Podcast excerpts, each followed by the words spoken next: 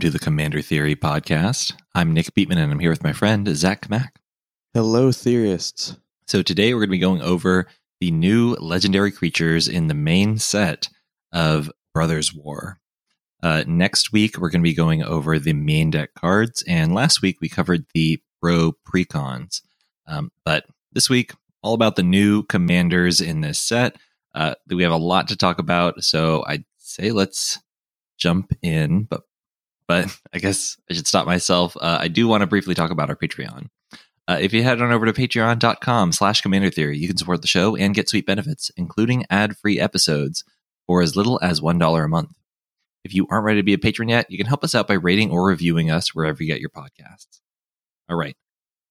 Let's jump in. What is the first commander we're going to be talking about today? Yes, so this is Loran, disciple of history. So, um, I don't know how much like story stuff we can talk about, so I'm just going to read the card. Um, Loran, disciple of history, is a three-three human artificer for four mana, three and a white. They're an uncommon legendary creature. Uh, just to give you a little little guess about the power level here. Uh, they say whenever Loran, disciple of history, or another legendary creature enters the battlefield under your control, return target artifact card from your graveyard to your hand. That's kind of it. You got this little trigger. You can play around with it. Um, there's few types of artifacts that are good at sacking themselves. Do you want to want to talk about that real quick? Yeah, so this seems like a good deck just for eggs. Um, you can easily, pretty easily set up an engine um, where you're playing legendary creatures to get back your eggs, which draw you more cards. Hopefully, some of those cards will include more legendary creatures. Um, you can also try something real goofy uh, with Mindslaver, although it's going to require an insane amount of mana for a mono white deck. yeah. Um, but there are one or two um, er, ways to like blink your creatures in mono white.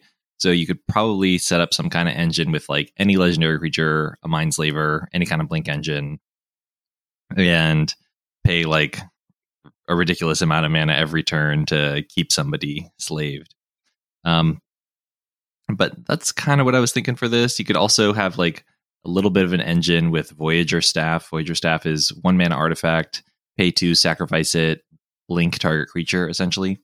Um, so you can just kind of pay three mana at a time to keep blinking a legendary creature. Hopefully, that legend has some sort of ETB trigger in addition to like Loran, so you can get some value out of it.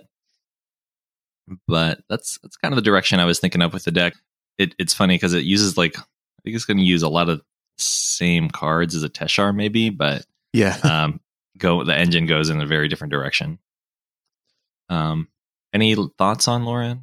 No, I think that pretty much hits it on the head. And there's there's a lot of cards, and you know this is like a pivotal character in like the Brothers War story, and uh, you know it's like okay, cool, this is a cool Loran card. I wonder if wonder if uh we're ever going to get a different version, you know, a better version. And uh oh wait wait what what's that? They they printed a adult Loran. they they oh. they did it. They did two of them.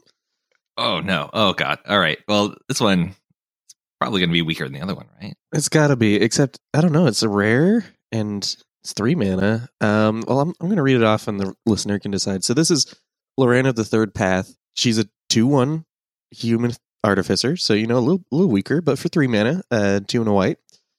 She has vigilance, and whenever Loran of the Third Path enters the battlefield, destroy up to one target artifact or enchantment, and tap. You and target opponent each draw a card. So, uh, I yeah, wow. Um, you know, you're not beating in as hard with the two one as you are with the three three. Am I right? Like, This, yeah, definitely uh, lost some of those gains she had in her youth. I'm a big uh, nerd. um, yeah, but uh, well, I'll start by saying that in the past we have been guilty of ignoring the main deck applications of new legendary creatures. I promise you, we're not going to make that mistake today. Um, I I honestly don't want to spend too much time on her as a legendary creature because But yeah, let's let's go over it real quick. It's like Conjurer's Closet, you know, uh, Sword of Hearth sure. Home, uh, teleportation you, circle. You flicker her, she's a two one, so you're like Bishop of Rebirths and uh, Welcoming Vampire. You know, there you go. I think that's we covered most of it, right? Yeah, like uh, sometimes you can mitigate the drawback of the activation, like Spirit of the Labyrinth or Smuggler's Share. But yeah, okay, that's it. We can Mhm. move on. Yeah. Okay. Uh, cool. So, uh, main deck applications. This is a new staple white card, hundred percent easy, easy call. Uh, like Reclamation Sage is in something close to one hundred and fifty thousand decks on EDHREC. Uh, this is better, clearly. Um, Yeah. and the, I think the burden is on the mono white deck builder to explain why they aren't running this card.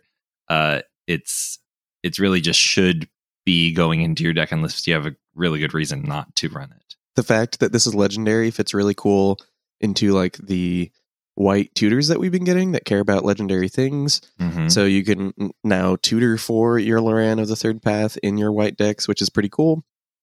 Um, it's got like a bunch of funny little things. So I don't know.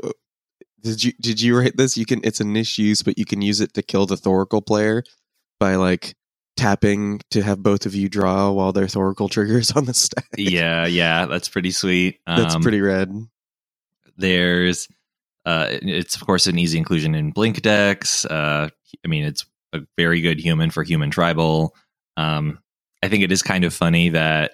So, for those of you who don't know the lore of Loran, um, she is Feldon's uh, wife, who he was very distraught to lose. And so, like, it's kind of funny, and, and it must have been intentional that she works really, really well with Feldon. Like, you get the ETB trigger, and then you can attack, and you can activate her, and just get a ton of value using her husband. Um, but I, yeah, it's a very powerful new card. Um, very easy inclusion in white decks. Uh, I'm gonna pick up a whole lot of these. yeah yeah. this will and there's like borderless there's going to be a lot of them so hopefully we can we can get them pretty cheap can hopefully people don't realize what's going on yeah, oh, let me just like check those pre-order prices. Yeah, at- at time of recording. yeah. I think everyone. I think a lot of people know that she's quite yeah good. that's gonna be that it's gonna be Oh, oh, oh, oh, okay. All right. So uh, she's like two fifty now, okay and this is with pre-order prices. So you know, this is going to be like a. Hopefully, by the time it releases and people compete on the market, should be down to like a dollar fifty cents. I think you Yeah, should be able to get these pretty easily. yeah But pick them up soon because uh, this is not an easy card to reprint, and uh, it's it's going to be very useful long term. yeah they kind of force themselves to like if they want to reprint this card it has to be in like a commander deck or something like you know like it has to be in very specific like lower neutral places uh, which isn't most sets so yeah, not going to fit into your average standard set aside from Brothers War. Yeah, exactly.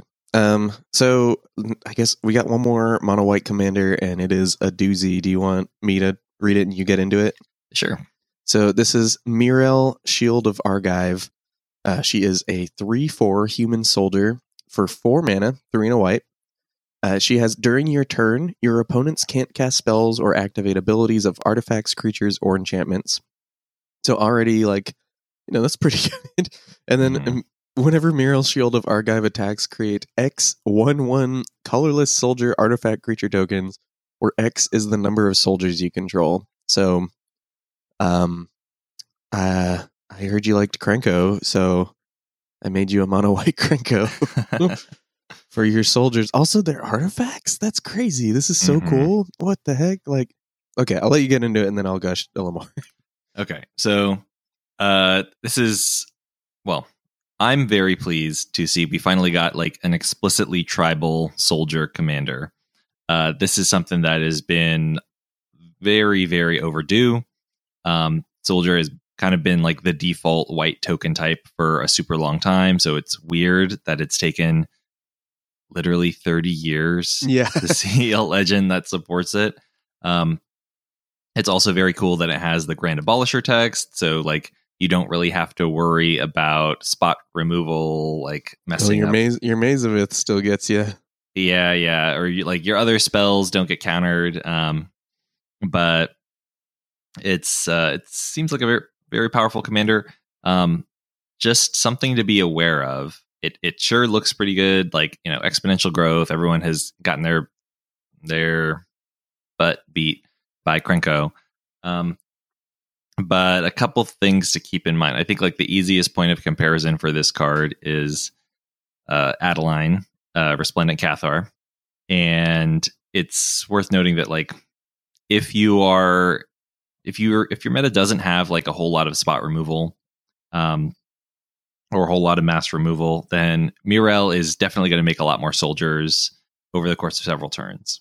Uh, but Adeline comes down much faster. Like Adeline will get the trigger and make three guys uh, on turn three. Mirel is not going to be actually getting this attack trigger and making your soldiers until turn five. So pretty significant delay there. Um, and so it's if if your opponent like is packing a lot of spot removal, if they're able to remove her, uh, you know, it's not going to be it's not going to be great for you. Uh, what what do you think about Mirel compared to other white soldier or other white token commanders? Uh, I think this is pretty good. I think the fact that you get the benefit of instance and other people don't means that this is going to be pretty good for you. I think we're getting to the point where you're going to get you you're going to have a critical mass of like not just like soldier token producers that are like good, but you also are going to have your uh uh wh- what are the the eight and they shall know no fears your uh the one from uh the Flawless free one, maneuver. yeah flawless maneuver the the ex white white one that makes citizens you know like we we're hitting to the the point where you have like a pretty good Suite of like protection spells Mhm. for you on guys. top of Teferi's protection and all the that kind of stuff, like phasing and whatever. So I think that if you just want to slam jam and uh, soldiers is something that you are like totally okay going along with, like this is gonna be pretty well for you. I, th- I think this works with like welcoming vampire and like a new card we're gonna talk about from this set and like a bunch of other like white card draw engines. Um, it itself just generates a ton of tokens. Uh, you can do there because they're artifact soldiers. You can do a bunch of shenanigans with them with all the white artifact things that have been happening lately. So, um, I I think this is good. I think like uh the with like the background that pumps your tokens and things like that. Like this is pretty cheap and pretty efficient to just like beat people down very quickly. Um, so I'm I'm pretty into this. I think that like if you just want to combat, like this is a pretty good way to do it, and you get to play with all the new mono white toys. Yeah, I just want to um, briefly call out a, a couple like little pieces of maybe even tech isn't the right word because it's such a straightforward deck. But I think there are a couple things I want to point out. Um, of course, like a lot of the soldier tribal command or soldier tribal effects, like the, the plus plus one pumps, are pretty obvious. Uh, you can find those in a gatherer search. But a couple other things to keep in mind: uh, Goldnight Commander is three and a white for a two-two human cleric soldier. Whenever another creature enters the battlefield under your control, creatures you control get plus plus one until end of turn. So, if you have that on the field when you're attacking with Mirel, then every soldier that comes in off of her attack trigger is going to pump all your guys plus one plus one. It makes your army absolutely enormous, especially given like the the number of tokens you're likely to have. Yeah, Uh, similarly, Valor in Akros is three and a white for an enchantment that does the exact same thing. Um, even though they're temporary effects, even though they're only active on your turn, it's just an enormous amount of power for the investment you're putting in.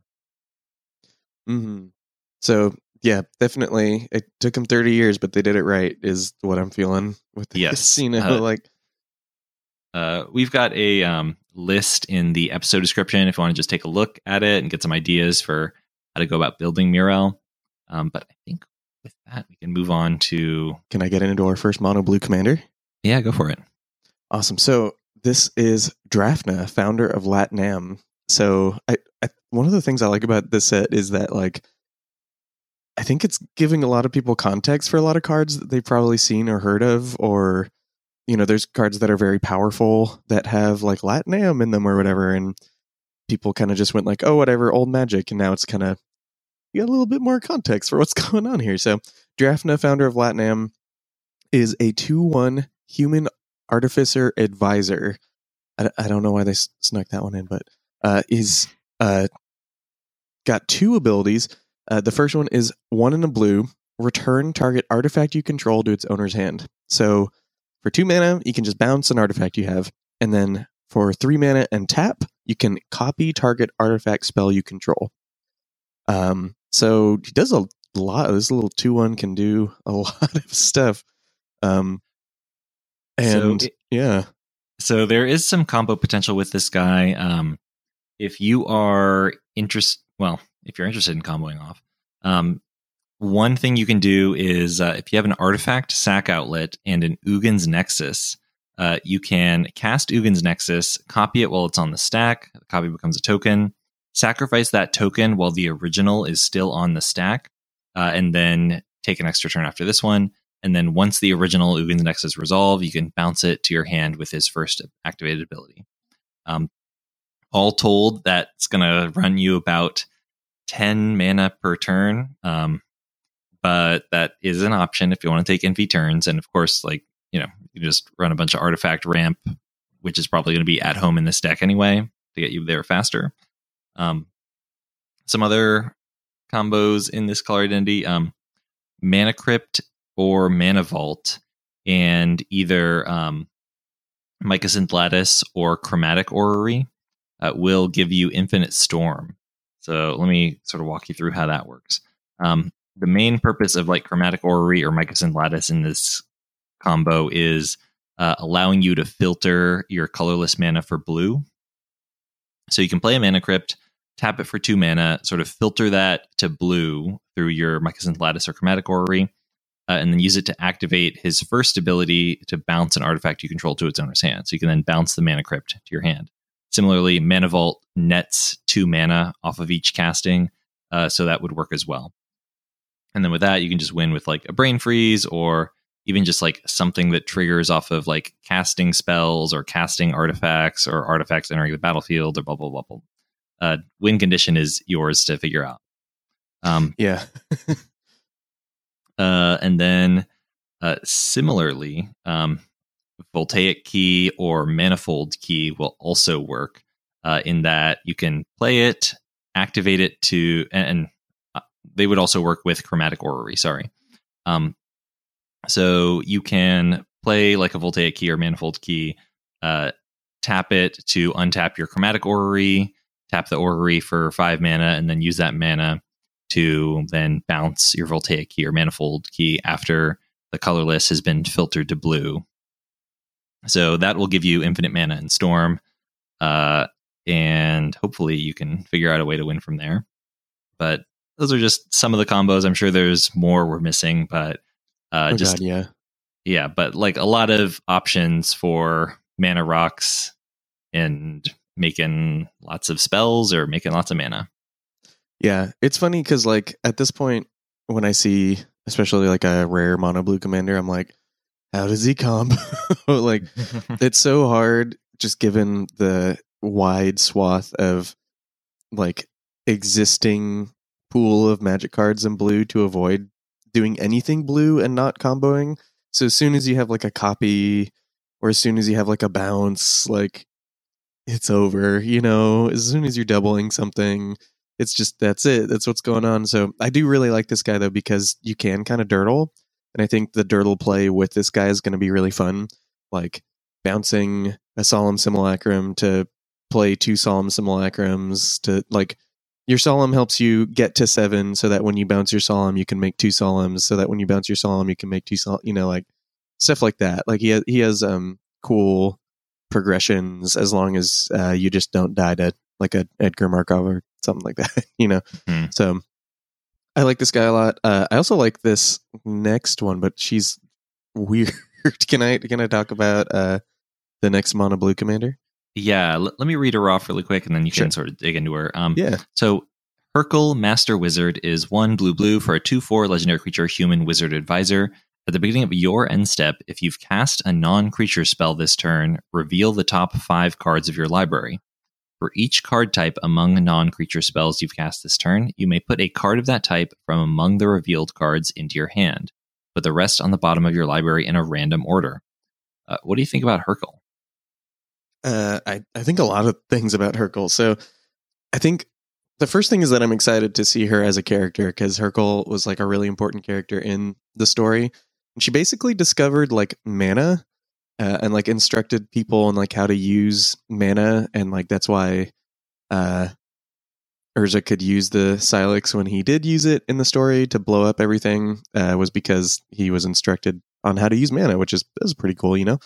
Um, so I was wondering what she would do if she showed up, and it wasn't this. I didn't expect this, but this is very, very interesting. So Hold on. Do you think that? Sorry. Do you think that like if they had swapped the mechanics on Hurkyl and Drafna, it would just be more satisfying? Given Oh. that Hurkyl is known for her recall. Yeah, exactly. This is the Hurkyl of Hurkyl's recall. Um, maybe I think maybe it might have been. I'm I'm not actually upset with Hurkyl because it is very strong and it's kind of like a build your own commander. And I'll, I'll I guess I'll talk about that soon. But yeah, this is the Hurkyl from Hurkyl's recall. When so the when you keep seeing all this third path stuff, the third path was this group of like archaeologists and scholars that didn't want to fight in the war. So they went to Latinam and like I think it was Latinam, I can't remember, it's been so long, and kept reading stuff, but eventually like the Phyrexians came and attacked, and then Hurkyl was like, But I know how to use blue mana now.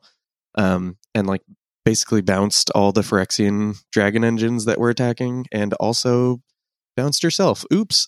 so she just kind of disappeared. Uh oh. Um but uh okay, all that said, all the story stuff said, uh satisfying mechanics and stuff. I, I really do think this is kind of like a blue build your own commander. We don't really have like a blue enchantress commander. So the, the way the trigger works is like if you've cast a non creature spell, so like it can't be an artifact creature, it has to be like an artifact. Um, you at the end of the turn get to like look for one to put in your hand. So there's this weird tension between like, do I want to guarantee that I get a card or do I want to maximize the amount of cards that I get? And I think that's up to you because if you want to do like mono blue enchantress, you can do that with Hurkyl. You can just like make sure that you are going to hit an enchantment off of this trigger every single time. The same is true with like artifacts and stuff like that. Uh, but I think maximizing the trigger, like getting a bunch of different, like an instant, um, sorcery, an artifact, an enchantment, that seems incredibly difficult. You're going to whiff a lot of the time. Getting more than two cards a hit seems all like very, is- very hard. But it is additive. So like Yeah. l- let me let me just uh put some like ridiculous numbers out there. Um let's say how many like enchantments do you think you could reasonably hit in or, or like fit into like a 99 card deck without like totally warping things? Oh, like like without like gimmicking yourself and Yeah, without to- making it so your deck is like just completely in- incapable of doing anything. of playing. Yeah. Um, I, would say like somewhere between like like under thirty. That's what I would say.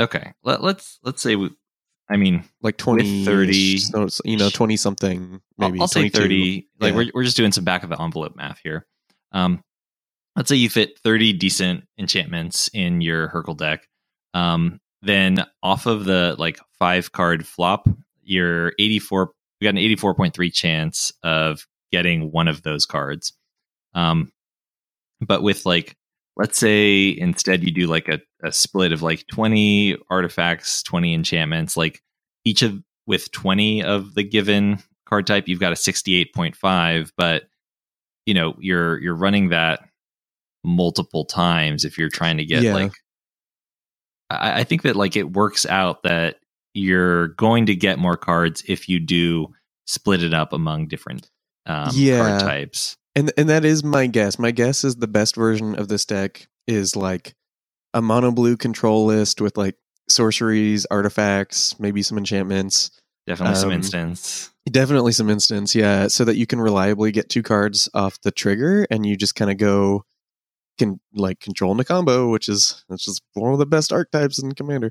So um that's what I think Hurkyl does, but I do like the modularness of it. I do like if you if you want to do like what I did with um recently with my Gale and Raised by Giants list, like you could do sorceries and instants with Hurkyl and like always get two of them and pretty much always get two of them, you know, like you could do like pick two types and pretty much always hit with them. You can try and split it out. So you got like 15 of like four different card types and see what you can get. So this is I think the puzzle that Hurkyl is asking you to solve is like pretty fun actually like barring the flavor mismatch that might be here, I think this is a pretty she she got a pretty cool card. I do I I think now after talking about it with you, I think I am if Drafna and Hurkyl had switched text boxes, I actually do think that would have fit better, but I whatever card this was going to be, I think would have been a fun one.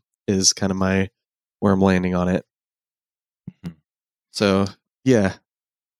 I think with that we can move on to the next commander. Yeah, and this one, uh, all right, it's the first of many. This is, uh, well, I do you want me to read it off, or do you want to read it off? Uh, sure, you can read it off. Sure. So this is this is Baby Urza. This is Urza Power Stone Prodigy.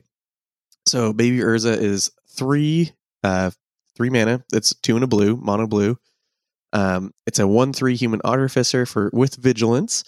Uh, that has one tap, draw a card, then discard a card, so you can pay one to loot. And whenever you discard one or more artifact cards, create a tapped Power Stone token. Sorry, this ability triggers only once each turn. So, uh, looting commanders they're fun, right? Like, do you remember uh, remember uh, Baby Jace? You know, you remember looting looting into a combo fund. This even gets you stuff while you're looting. It's not quite as good because you got the one, but as soon as you get like some power stones, like that's pretty trivial. hmm Um, so I, I think this is just any other blue commander that loots um, does very similar things to what Urza is doing, and then you win with a combo finish. Uh, you also are getting a lot of power stones along the way, so like maybe there's like a KCI going on here, or something like that, like Krark-Clan Ironworks. Um, Yeah, I wish that it was easier to tutor for like mm, enchantments in blue because artificer artificer's intuition just seems so sweet oh here. yeah, really good. Yeah. So Artificer's Intuition is one in a blue for an enchantment. Pay blue, discard an artifact. Uh, search your library for an artifact card with mana value one or less. Reveal it and put it into your hand. Then shuffle your library. So basically, like, provided you have enough crappy artifacts, you just don't mind cycling through. Um, it's just like pay blue, make a power stone, and that seems like a really good rate. Um, Yeah, there's only but it's so hard to find enchantments in blue it's like you've got transmuting the muddle muddle the mixture and that's kind of it yeah, you you could just run like a whole bunch of other looters because like you know looters aren't terrible or or like just draw spells that allow you to discard um and you know run a bunch of crappy artifacts that you don't mind hitting the yard um i think it could be an interesting style of ramp deck um and then i don't know figure out what to do with all that mana i guess you're running yeah. like you will probably have some good artifact sinks, maybe some artifact combos to pay to funnel your mana into. Um, yeah, I haven't really solved for win condition, but I think there is a deck that is really good at making power stones here. Yeah, no, I'm I'm pretty much right with you. All right, like there there's so many other commanders that required a lot of thought in the set that when I saw this, I'm like, oh, okay, you loot into combo finish. Uh, sorry, listener, you gotta you gotta finish that for us. But um, because there's uh, spoiler alert, I spent a lot more time trying to break Urza's uh, sibling, little baby sibling than I did Urza. I'm like, okay, this seems like you're in mono blue. You got artifact synergies. You'll you can get it. You can figure it out. You Left as an exercise for the listener. Yeah, exactly. So, uh, do you want to get into these black commanders? Yeah. So this next one is Ashnod Flesh Mechanist. It is a single black mana for a 1 1 legendary creature human artificer with Death Touch. Whenever Ashnod attacks, you may sacrifice another creature. If you do, create a tapped Power Stone token, and you can pay five and exile a creature card from your graveyard to create a tapped 3 3 colorless zombie artifact creature token. Uh, well, all I can say is that I'm glad Ashnod got a card in the precons. oh God, I like. I saw this and was like, "Whoo, boy, what the like? This is so bad for Commander." Like, I I am of the opinion you can make non-broken one-drop commanders that are are fun and good, and even if they're low powered, because like you can cast them a million times a game, like they're still fun for people. But like, what is what is this? like, like I sack a creature okay, so I, it's a it's not even whenever I sack a creature, it's like when you attack, you are given the the the option, the pleasure of sacrificing a creature to get a power stone. And you know, power stones, whatever, you can kind of get them pretty easy in the set. And then the activated ability is just like an insult. You know, it's, yeah.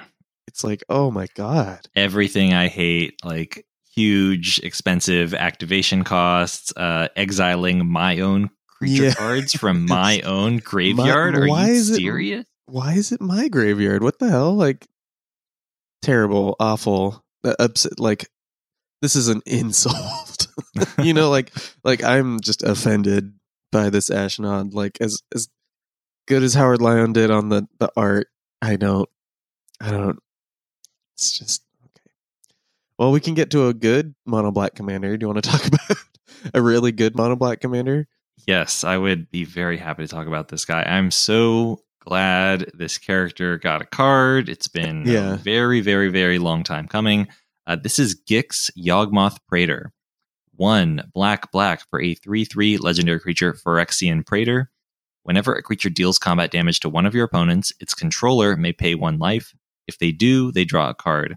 And then you can pay four black, black, black, so seven mana. Dix, discard X cards Exile the top X cards of target opponent's library. You may play lands and cast spells from among cards exiled this way without paying their mana costs. All right. Uh, so this, I mean, it's Black Edric. Cool. Mhm, mhm. Uh, that informs a lot of what the deck is going to look like. Um, you're going to have just a ton of cheap black creatures that are good at getting in. Uh, you're going to have guys with flying, with intimidate, with shadow, just things that can connect, and preferably like with a very low curve so that you can lead into Gix after you got a couple guys down. Um, in terms of like some of the the less obvious tech, uh, I thought Font of Agonies was kind of cute. This is a single Oh, black yeah. mana for an enchantment. Whenever you pay life, put that many blood counters on Font of Agonies, and then you can pay one in a black to remove four blood counters from Font of Agonies to destroy target creature. So every time you hit with a creature, uh, when Git when Gix is out, you're going to pay with life. You're going to add a counter to the font, and then over the course of the game, you would expect to just get a couple free kill spells off of this. Yeah. Uh, other things that are pretty good here is uh, I forgot the name of it last episode, but it was larceny. Mm. So larceny is uh, a five man enchantment. Whenever a creature you control deals combat damage to a player, that player discards a card from their hand. So you're running this like high density of evasive guys. Uh, so and you're you're drawing cards, they're discarding cards. It's great. It's wonderful, right? Um, like Whip of Erebos also is gonna get Oh, you yeah, that help. life back. You know, yeah, help uh, offset all the life you're paying. yeah, Um, because you are gonna go to very very low life totals very quickly. you like Yep. you're gonna be drawing a bunch of cards. Uh, your hand is gonna be full. Your cup overflows, but not your life total. So mhm. uh, might want some way to get a little bit of that back to keep drawing cards. You know, yes. Mhm. Uh, Predator's Hour is another card that I thought was appropriate here. Um, this is one in a black for a sorcery. Until end of turn, creatures you control gain menace, and Whenever this creature deals combat damage to a player, exile the top card of that player's library face down. You may look at and play that card for as long as it remains exiled, and you may spend mana as though it were mana of any color to cast that spell. Um, it's surprisingly a card I've seen cast and cast a lot more than I thought I would when I saw it. I mhm. was like, oh wow, all right, here we go again. Yeah, but this is the perfect deck for it. Um, you're gonna have so many evasive dorks, uh, and this is just like draw a bunch of cards for very cheap. Um, and then I love, I really do love this activation on Gix. Like I know Yeah, seven mana discard X card seems ridiculous, but also like the card quality in this deck is so bad. Like you are, I mean, you're running a bunch of creatures that you would normally never, ever, ever run in Commander, like Eyetwitch, like Eye Collector, just like one cost, one one flyers. Um, so like you really are going to have the cards to discard to it and you know your opponents are presumably playing like real commander decks with real commander cards and so like being able to trade your crappy cards for their good ones actually seems like a great deal yeah. No, I I agree. I so there's a friend who was talking to me about about uh Gix very impassioned. Like, man, I've never seen a a commander where scooping screws you as much as Gix, and I was like, I I think you're fine because even if you like someone scoops in response to your seven, you d- pitched your hand to kill somebody, and you probably still have a board, so you just attack the next, Next turn, person. yeah. like like it's it's fine. You're good. He's good. They had to make him a little bit like if Gix didn't have something that could screw you over on him, I would have been upset. And I think this is one of the best ways to to go about it. So that this is just a home run for for this character for me.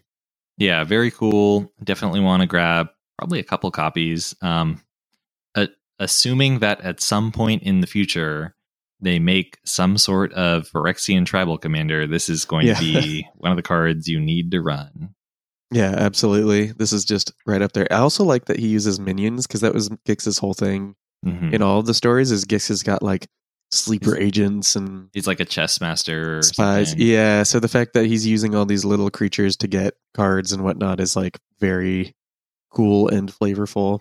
So, uh, speaking of little creatures that get cards, yeah, can I read off this next commander? sure So this is Feldon Ronom Excavator. Uh, this is Feldon as a young lad or younger lad. Uh, yeah still still some white in that beard but yeah, he's been old forever. Um, a two-two haste, a human artificer for two, so one in a red. So boom, zoom, two-two haste coming in. Uh, Feldon cannot block, so no blocking with this guy. And whenever Feldon is dealt damage, exile that many cards from the top of your library. Choose one of them until end of turn, uh, end of your next turn. Sorry, you may play that card. So if he takes damage, then you get to impulse draw. Uh, huh. You know what? I don't know. What do you think about this guy? Uh, so I think he's pretty interesting. Um, I want to like, you know, I was surprised when I was like tinkering around with the list. Like, there's not actually that many like efficient pingers, like just Yes. dudes that tap to deal one damage to something. Like, I, I started on a list and I was like, after you know. 10 or 15 cards, it, it gets real thin. It Um, does. Um, so that's an issue that you'll need to work through with this guy. Yeah, literally about 10 pingers, huh? Um, Pyrohemia works really well at like activating him on multiple people's turns, but it's also a big non-bow with your pingers. Uh, oh yeah, it kills everything else. yeah, uh, so that's a little bit of an issue. It's it's a challenge. It is. Uh, I, I think that like I was thinking that you know if you give him indestructible or you slap a, a slagwurm armor on him, then you can just run like a bunch of shock and lightning bolt type effects, like pinging, like hitting him with a shock, getting. If you, if you're looking at two cards, then presumably you're going to hit some other piece of gas, uh, some other just little burn spell, and you could keep it going from there. Um, so I think that would probably lend itself to some sort of combo list. Uh, you could run like Birgi, God of Storytelling, or Stormkiln Artist, or runaway steam-kin and try to like get back the red mana you pump into these burn spells, and then somehow you win. No, no, you get storm. entire- you Well, get well, love the storm and stuff. yeah, I mean that works if he's indestructible. Mhm. Um, but if you're just relying on him like having a big big butt, and then I cast a couple spells this turn and a couple spells on your turn, a couple spells on your turn, um, you will certainly be casting or, or like playing a lot of magic, but it's you know doesn't that would not lend itself to storm quite as well. Yeah, I'm trying to remember. There's the card from New Capenna that um exile. There's the one that like did damage when you cast things from exile. Um, was that two colors? Um, Oh, I can't remember off the top of my head now. Um, I'll have to find it again. But yeah, there is like some stuff that because they started printing all of the like Kami of celebrations, where like uh, you get uh benefits when you cast spells from exile. So Kami of celebration like makes a creature bigger. So like in this deck, you put the counter, you ping Feldon, make him bigger, cast the spell, make him bigger, ping him, cast a spell, you know, stuff like that. Oh, oh, it wasn't. It was a uh, Baldur's Uh, Gate. passion- it was the passionate Yeah. archaeologist. There yeah, absolutely. Yeah, that was the one I was thinking of. And you got like Nalfeshnee um, from Baldur's Gate also. So whenever you cast a spell from exile, copy it. Uh, you may choose new targets for the copy. If it's a permanent spell, it gains haste, and at the beginning of the next end step, sacrifice it. So it's just like getting a, a bunch of value. So they they put a few more things in mono red that like give you benefits for casting from exile. I think those just kind of all go in here. but like know? the rate on passionate archaeologist is so bad. like so, so in this case like you're trying to you are presumably trying to cast cheap things from exile we we agree on that right yeah, yeah, yeah, yeah. so like you know you could run your passionate archaeologist and deal like one damage to one opponent off of your shock or you could just run like a guttersnipe or you know one of those many cards it's like whenever you cast a non-creature spell deal one damage to each opponent. Um so so that might be the direction maybe that's the win con. Yeah. like gutter snipe will get there eventually. Um it's a little goofy. There like there are only t- like t- three four ways in this color identity to like give him indestructible via an equipment. Um there's a couple ways yeah. to like to bump up his butt with like a slagwurm armor or something similar Yeah, and you you Uh, got your like goblin engineers and stuff to get them. So like it's not like you do have some red artifact stuff. you, you can gamble for him Yeah, you can gamble for it. So it's not like impossible, but it's not easy. And yeah that's Anyway, basically how I feel about Feldon. the end. Uh, let, us move on to the next one. I think this is one that you were kind of interested in. So let me read it off and then you can jump right This into my- it. yeah, my greatest embarrassment this episode. uh, so this is Mishra Excavation Prodigy. It is two in a red for a 2 1 legendary creature human artificer with haste. One tap, discard a card, draw a card. And whenever you discard one or more artifact cards, add red red. This ability triggers only once each turn. Uh, tell me about Mishra. How you breaking this guy? Yeah, so um as you can kind of see this is the red mirror to Urza. They both kind of did the same thing when they were kids and then they get older and do a lot different things. Um Yeah, I, I So- that's really clever. By the way, I, I really love the mirroring here. Like, Yeah. sort of show that Mishra is like sort of, you know, im- impetuous and like kind of uh impulsive, uh, like by forcing him to discard first. So just like really clever design. I, I'm quite pleased with it. Yeah, no, definitely like a, a flavor win there, you know. Um which is this whole set's full of them. So um I was trying to find just like a thing to do with this and the problem is like if you're not like going off with Mishra, you're kind of just like durdling poorly. so my guess what this deck is doing is that um there's there are obviously with any commander there's probably four card combos there's a ton of four card combos with him but like i think what you do end up doing with them right now is like you just have a bunch of artifacts that ramp and things like that and like um in a similar vein to like how uh, Maurer Progenitor, has a bunch of blood that lets you loot.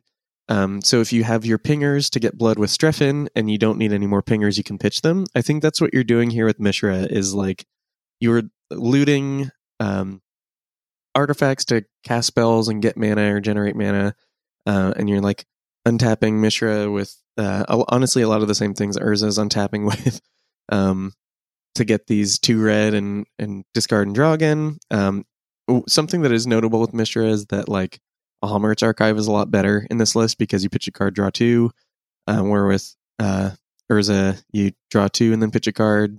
So I I guess it depends on like your flavor, like how you how you want to see that. I always feel like the drawing two on the back end is like more fun for me, but maybe that's just me. But really, what I thought about with this is that you probably are just winning with like Brallin and Glint-Horn Buccaneer because getting two mana, it's pretty easy to untap Mishra with something, uh, copy the activation with uh, Kurkesh or uh, Rings of Brighthearth or something like that. You're playing a lot of artifacts that are going to tap for mana. Um, so I think that was one thing that I was seeing to go with. Like it's just this machine that builds and builds that helps you find its other pieces.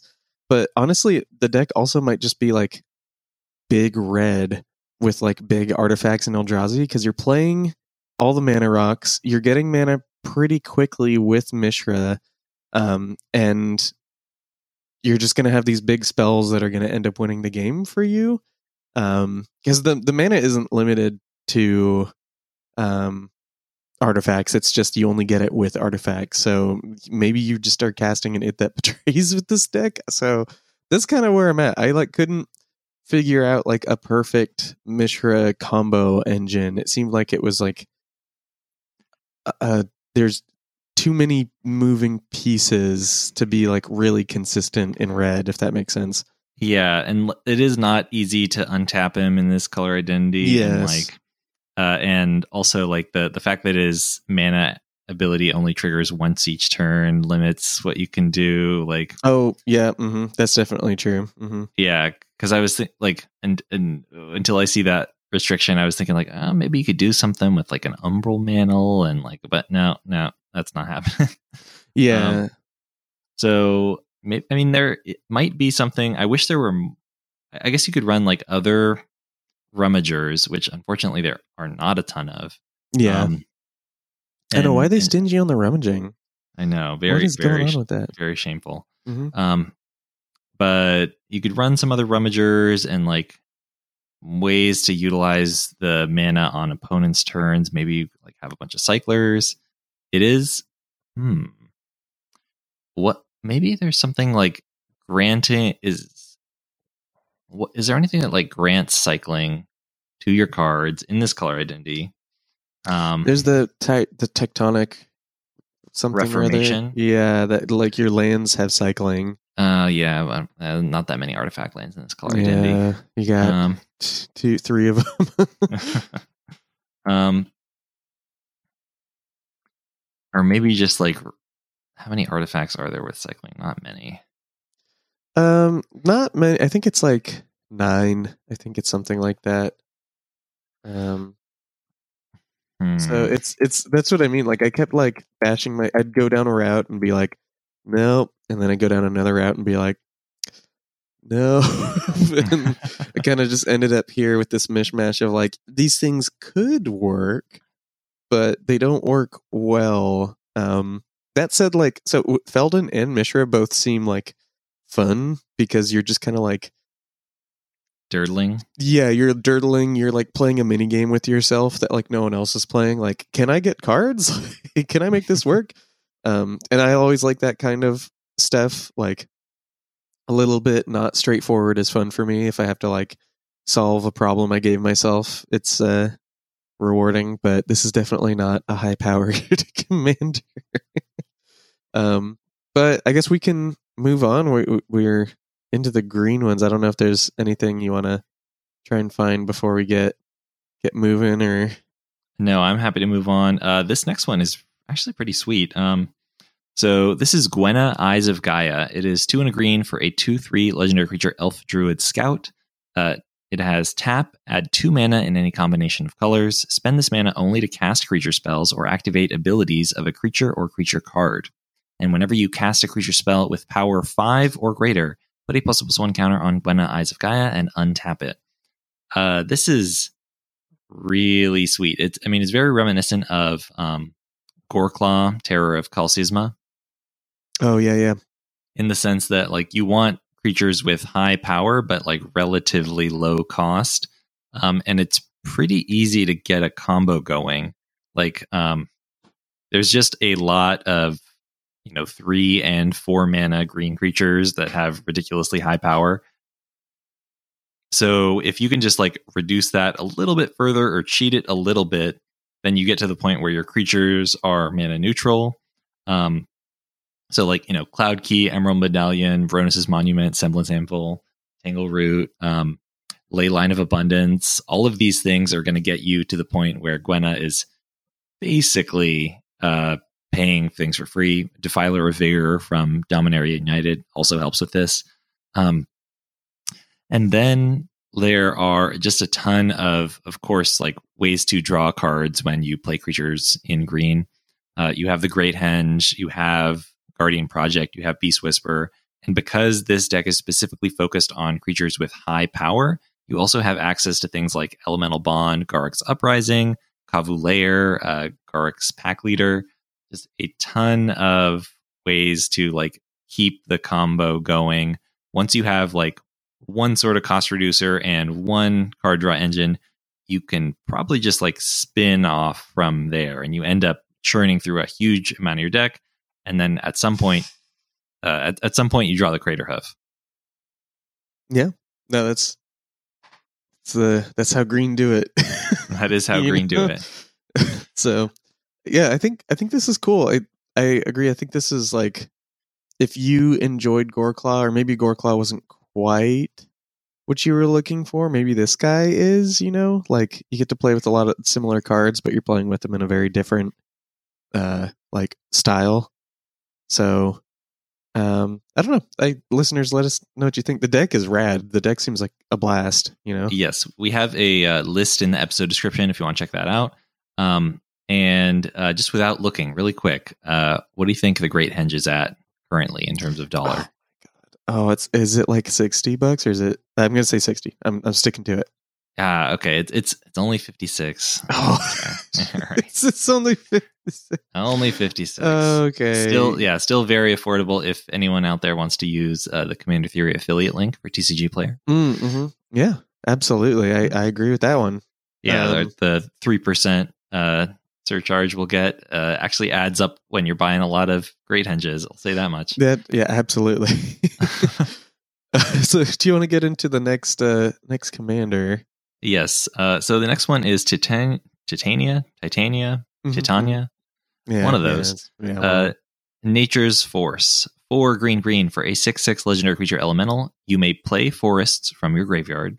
Whenever a forest enters the battlefield under your control, create a 5 3 green elemental creature token. And whenever an elemental you control dies, you may mill three cards. Uh, this is pretty cool. I mean, it's mono green landfall. Um, better, uh, arguably better than greensleeves. Um, green, it's extremely similar for certain. Um, Yeah. so greensleeves was one of the uh, like bonus commanders in Dominaria United, and uh, she is three re- uh, three green green for a star star power and toughness equal to the number of lands you control, protection for planeswalkers and wizards. Um, and whenever a land enters the battlefield under your control, create a three three green badger creature token. So big body makes tokens when land enter the battlefield. Main difference is this version is a little bit more expensive, a little bit smaller, and allows you to play forest from your graveyard. And but- the tokens are bigger. Got two more power on them. You know. Yeah. But after playing with uh, Hazezon Tamar a lot recently, um, the playing forest from your graveyard is actually a pretty significant benefit. Um, I mean, yeah, it doesn't work with like fetches or something, but if you know if you're running this deck, you're probably running a lot of the things that give you additional land drops, and then Mhm. it's probably worth it for you to run land sack outlets so that you can like I sack basically so that you can use up all of your additional land drops every single turn. uh, and get just that many more five threes.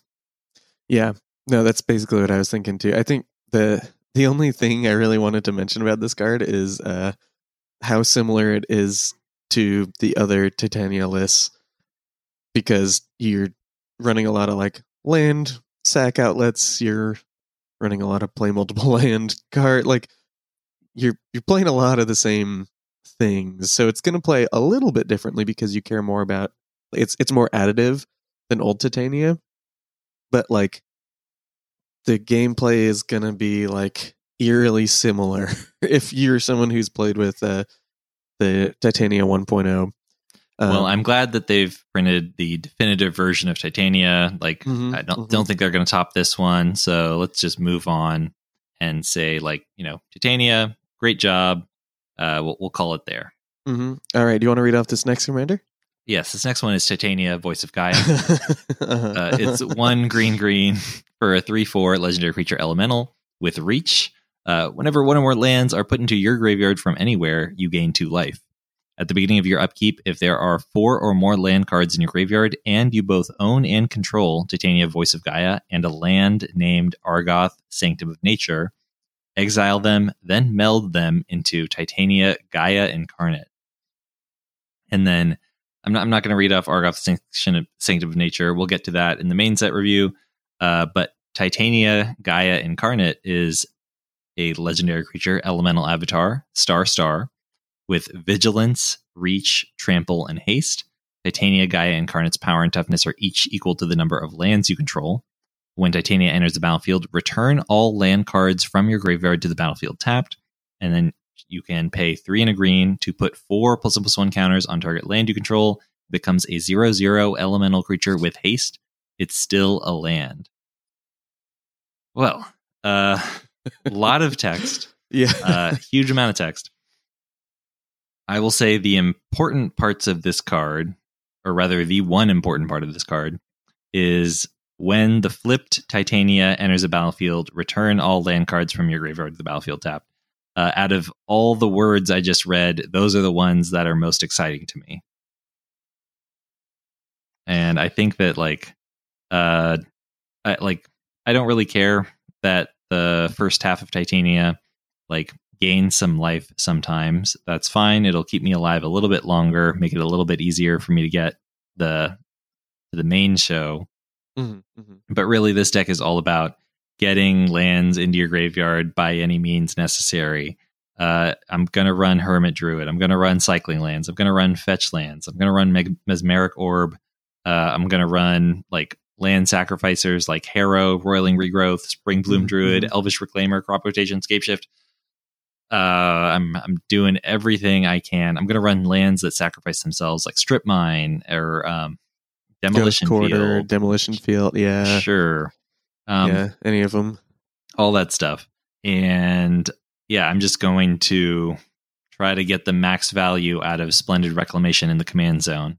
Oh, and, and of course, you're going to need non basic land tutors to find your Argoth because half your Yes. commander is hidden somewhere in your deck. Yeah. How do you feel about the amount of work to get the meld off relative to the payoff? Uh, I think it's actually pretty easy. I feel like you got like a fabled passage, a fetch. Uh, you got a ghost quarter. You know, like you harrowed one turn. It's not hard to do that in green. You're even like running like hermit druids with like a bunch of non basics and stuff to hit your land drops and get stuff in your graveyard. So I I don't think it's that hard.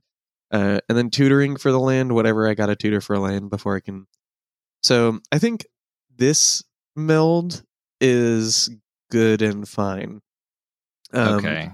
If you want to jump through this hoop to have a funny meld commander, you will be able to do that.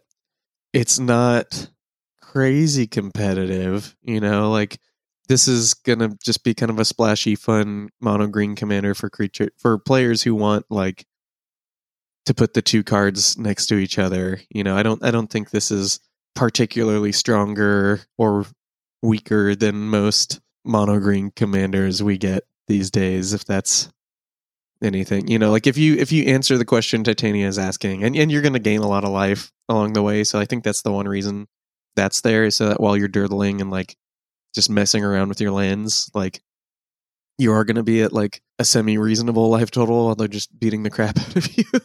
um, well, the table is at least. So I think this is this is fine. You know, this is all of these commanders so far that we talked about, with the exception of like uh Gix and Drafna. I feel like are like oh, I guess in Mirel. Um, no, no, Loran. I guess White got some good stuff too. A lot of these commanders are like this medium, like medium level, just like could sit at any commander table commanders, and I feel like this is also one of those. You know, like it's splashy, but it's not like you're not. You're still going to be able to play with the homies if you sit down with the Titania. You're not going to get like it's not a trap like some commanders are. Uh, I'm just a little low on this because like the meld trigger on this one is much slower than the other meld commanders in this set. Oh so this yeah, one triggers at the beginning of your upkeep. So it's definitely a case of like everyone sees exactly what is going to happen. Like barring a like, barring a crop rotation, everyone sees exactly what's going to happen and has to like you know uh give you the nod for in order for Yeah. this to go off. And um whereas like you know if you give your Mishra haste, you can make it happen the turn you play him yeah, if that's you true. if you have enough mana, you can make Urza flip the turn you play him. Titania is the one that like I I need the consent of the entire table. Like here, I'm going to pass out a form. Everyone just sign on the dotted line so that I can actually do what my deck is supposed to do. Like Yeah, I'm trying to Uh, think of like, am I scared of the Titania I- flipping? I'm scared of Splendid Reclamation. Like if like bare minimum, they're getting four lands, and you know it's probably going to be more than that. I'm, Yeah. I'm I am scared of that, and like the the problem with it is like, um, there's just not much to do with Titania other than Flipper. Like Yes, like like okay, I've got a three four. I can block your flyers so good, man. You don't want to mess with me. Like, yeah, I got a um, three mana, th- three four reach. Watch out! Yeah, uh, dude. Look, you. What do you think this does on the vanilla test? Okay, just obliterates it, aces it, Boom. easy. Boom, and Uh, them gaining life, insane. uh, yeah, so I, uh, I'm not crazy about it relative to the other ones. Like, I think Urza just like, even if, uh, um, I don't Yeah, we'll get to that. We'll get to that. But- yeah, we, we, I think he like offers a lot of value on his just the base case of him without even going through the trouble of melding him. I don't know if Yeah. that's true of Titania. I agree with that statement. Yeah. Okay. Yeah. But let, us move on. We got more to get through. Yeah, let's do it. Uh, we, next is Harbin Vanguard Aviator. Uh, this is blue white for a 3 2 legendary creature human soldier with flying. Whenever you attack with five or more sol- soldiers, creatures you control get plus one plus one and gain flying until end of turn. Uh, and for those who don't know, um, this is the son of Kayla bin Kroog and either Urza or Mishra. One of them. Yeah, we're not sure. Yeah. Um, I think he dies in the giant explosion, so it's okay. He, he, he do die. he do die. Um, yeah. What do you? So, what do you want to say about him? I mean, what what kind of deck is this? uh, so, well, I mean, he's cheap. Uh, the evasion comes in handy for a tribe that's like typically does not have it. It's pretty terrestrial. Um, I think that like given how efficiently you can generate soldiers, you'll probably be able to trigger him from like turn four or five onwards. Um, and blue is like pretty good support color for a tribal deck. Uh, even though like blue soldiers are not a thing, like entirely invented in the Brothers War. Um, like just having access to blue counterspells uh, gives you like really good answers to board wipes that would otherwise like suplex you. Um, and given that like Harbin is giving your guys flying, like Bident of Thassa, coastal piracy, those kinds of effects become pretty good. Uh, I think it's pretty neat alternative to Mirel for Soldier Tribal. It is also unfortunate that it's like kind of slow. Like both of them, both even though Harbin is cheaper, like he really doesn't do er, his thing until like turn four or five, which is basically the same turn Mirel starts going off. The one thing about him that is cool is that he adds blue to your soldier deck. I, I think Mirel is just it's just kind of better, even though it's mono white, you know. But I think bl- what blue does is it kind of adds like quote strategy to soldiers because like the flavor of soldiers has always been like you set up and you have tactics and you are you're like a, a smart fighting force deploying your little guys like in the most effective way but that isn't how it has played out. It's usually just like make guy smash. Um where harbin kind of like putting blue in the mix lets you be a little tricky. You get your like counter spells to counter wraths. You get your draw spells. You can like tap their guys down. Um you know there, there's like a little bit more that you can do with it. Um so if that's kind of like i'm playing soldiers and i have a little bit of like techie support sounds fun to you then i guess harbin is probably where i would go for that. Adding a color is no no joke you know? You get uh a whole bunch of cards you can play with now it's crazy so yeah that's kind of how i feel about him i don't know if you want to keep keep going or keep I, on I moving think uh, I think let's move on because it's going to take a lot of time to talk to about this read off this next one, even just to Yeah. read it. yeah Um, so this next card is either Harbin's father or uncle. Uh, this is Urza, Lord Protector. Uh, one white blue for a 2 4 legendary creature human artificer.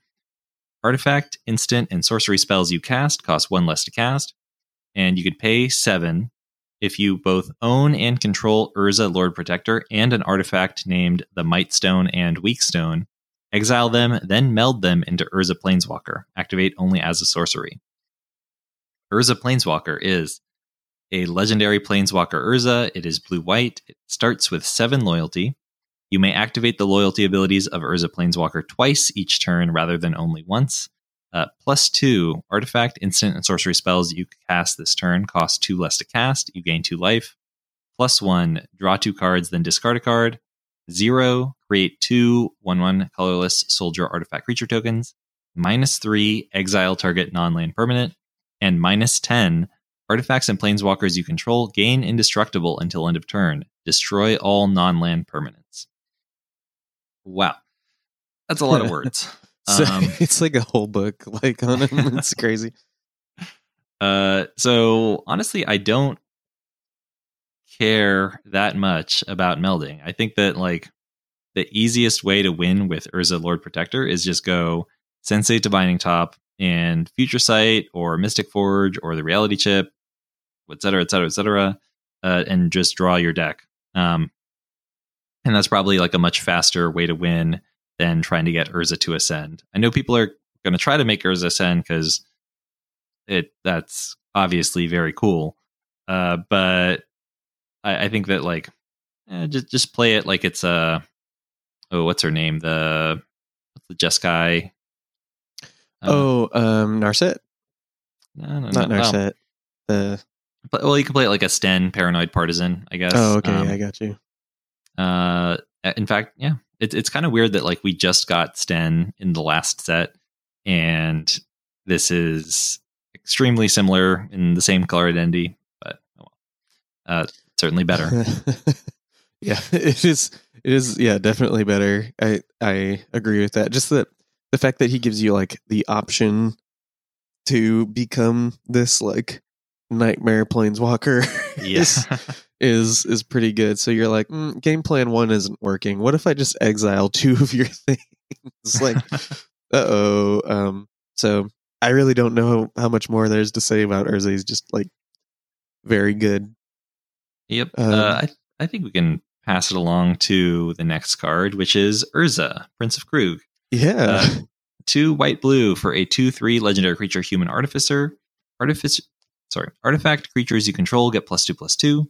And you can pay six to create a token that's a copy of target artifact you control, except it's a one one soldier creature in addition to its other types. All right, I had a lot of trouble with that one. Why don't you take it away? Yeah, sure.